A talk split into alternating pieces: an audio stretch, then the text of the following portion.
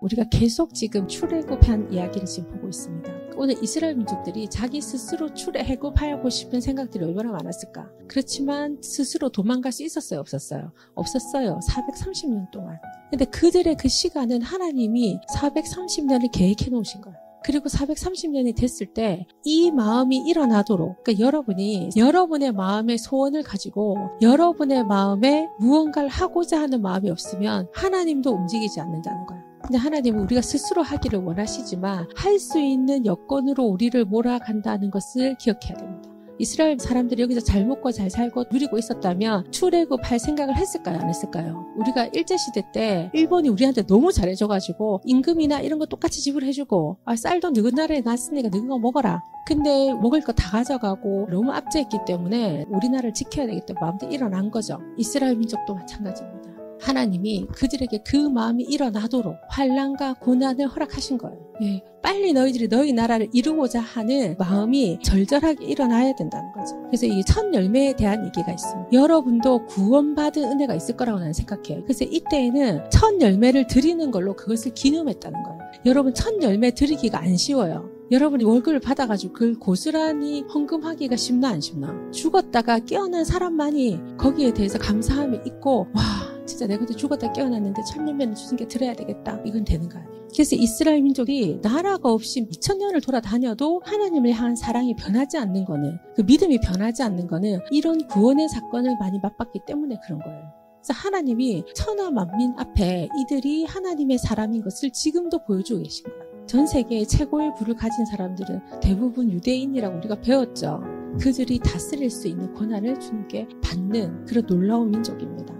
그래서 여러분도 여러분의 구원의 사건들이 본인들에게 있기를 바라고 그리고 만약에 내가 구원의 사건이 없다든지 아니면 그 사건이 내게 일어나기를 원하는 사람들은 기도해야 됩니다. 그리고 하나님이 나를 그렇게 몰아가. 여러분 여기서 광화문을 가면 제일 빠른 길이 있고 둘러서 가는 길이 있고 막 이런 길 있죠. 여러 가지 길들. 가난 가는데도 홍해 가는데도 여러 가지 길이 있는 거예요. 하나님이 보시기에는 쉬운 길로 가도 되는데 일부러 어려운 길로 가는 거예요.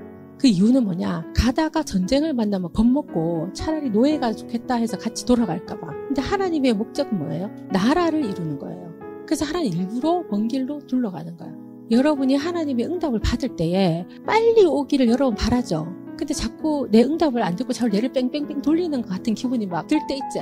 본인의 사명을 이루지 못할까봐 큰 싸움을 일으키지 않으십니다. 그들보다 앞서서 누가 가셨냐면 하나님께서 먼저 가셨지. 그래서 낮에는 구름 기둥으로 밤에는 불 기둥으로 그들을 비춰준 거야. 그래서 이스라엘 민족이 이제 홍해로 막 달려가고 있습니다. 지금 바로를 좀 보도록 하겠습니다. 그가 너희를 뒤쫓아오게 할 것이다. 내가 바로와 그의 군대를 사용하여 나의 영광을 드러내겠다. 그러면 이집트 사람들이 내가 하나님인 것을 깨닫게 될 것이다. 그리고 이것을 일으키는 이유 중에 하나는 이 이스라엘 민족 때문에 그래. 그래서 여러분에게 바로 같은 사람이 붙어서 나를 계속 괴롭혀. 그리고 무슨 문제가 일어나. 그러면 그거 나를 어디로 보내시려고 하는 거냐면 가나안으로 보내시기 위함이에요. 하나님 저 사람을 없애주세요 이렇게 기도하지 말고 하나님 저의 가나안은 어디입니까 제가 빨리 그곳으로 갈 수 있도록 왜 하나님의 영광을 바라보시고 이스라엘 사람들이 그 일을 끝까지 할 수 있도록 해주시는 거야 근데 이 마음을 누가 주셨다고? 바로에게 하나님이 주신 거야 이게 사실 누구 때문에 이렇게 일어난 거야 이스라엘 사람들 자기의 사명대로 살지 않는 그 때문이야. 하나님이 명령하셨을 때 그것을 행하지 아니하려고 하는 안정감을 추구하는 마음, 도전하지 아니하려고 하는 마음, 이 모든 마음이 사실 바로로 하여금 나를 칠 수 있도록 주는 빌미가 됐다고. 무슨 말인지 이해가 됩니까? 하나님은 여러분이 평안하게 그냥 아무것도 안 하고 그냥 애완견처럼 먹이 주고 뭐 빗겨주고 예쁘게 이렇게 하는 이걸 원하지 않아. 하나님은 그런 인간을 싫어해. 하나님은 어떤 사람을 좋아하냐면 하나님의 사명을 이루는 하나님의 사명이 뭐냐면 이렇게 얘기하면 하나님 위해서 우리 소진되나? 뭐 이런 생각 그게 아니라 부모의 소원은 자녀가 잘 되는 거잖아요. 똑같이 하나님이 원하는 사명이 뭐냐면 네가 잘 되는 거야. 근데 밥 먹고 뭐 이런 거 동물적 잘됨 말고 영혼육이 잘 되는 건데 그건 뭐냐면 이 세대를 이끌어가는 사람이 되는 거야. 그리고 무언가에 도움이 되는 사람이 되는 거예요. 여러분 회사를 가도 내가 먹고 살기 위해서 회사 가면 안 돼. 내가 이 회사를 갈 때 이 회사가 굳건해지면 이 나라 국민들이 얼마나 평안하게 될까? 내 물건을 쓰고 이 사람들이 얼마나 좋아질까? 이런 어떤 사명감으로 가야 된다고. 그리고 이것들이 다 잘 됐을 때 우리나라는 전 세계에서 얼마나 부강한 나라가 될까? 우리 국민은 어디 가든지 보호받는 국민이요 자랑스러운 국민이 되지 않을까? 이런 명예심이 여러분한테 있어야 된다고. 근데 세상은 자꾸만 여러분이 하나님 안에서 아름다운 명예를 지키지 못하도록 타락하게 만들려고 얼마나 노력하는지 몰라. 여러분 좀 명예롭게 살아야 되지 않겠어요? 그런 민족성이 여러분 안에 있기를 정말 축복합니다.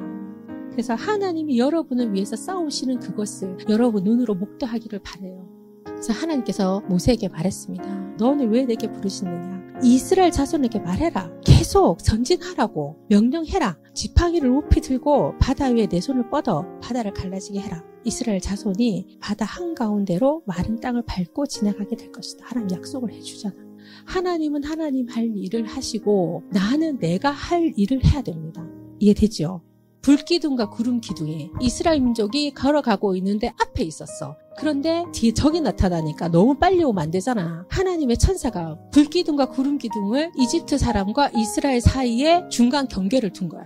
구름이 한쪽 진은 어둠으로 덮어버리고 다른 진은 빛으로 환하게 밝혀주었다. 두 진이 밤새도록 서로 가까이 가지 못했다 그랬어. 여러분 삶에 이런 일들이 여러분 눈에는 보이지 않지만 계속 이런 일들이 있는 거예요. 여러분의 길을 인도하시는 하나님을 여러분은 전적으로 신뢰해야 돼. 특히 하나님의 말씀이 기준이 되게 해서 그 눈으로 여러 가지를 보고 여러분의 미래를 설계해 나가야 돼. 책도 좀 읽고 설교도 좀 듣고 유명한 분들 얘기도 좀 듣고 여러분 해야 됩니다. 그래서 오늘은 여러분들이 나는 공감을 많이 할 거라 생각해. 그때 너무 어려운 사람이었고 너무 힘든 사람이었고 내가 이 길을 갈 수밖에 없이 나를 막 몰아붙인 사건들이었는데 아 내가 사명을 이루기 위해서 하나님이 최선으로 나를 도우셨구나. 그런 감사가 이제 나온다고. 그래서 여러분이 하나님의 사명을 이루는 사람이 되기를 바랍니다.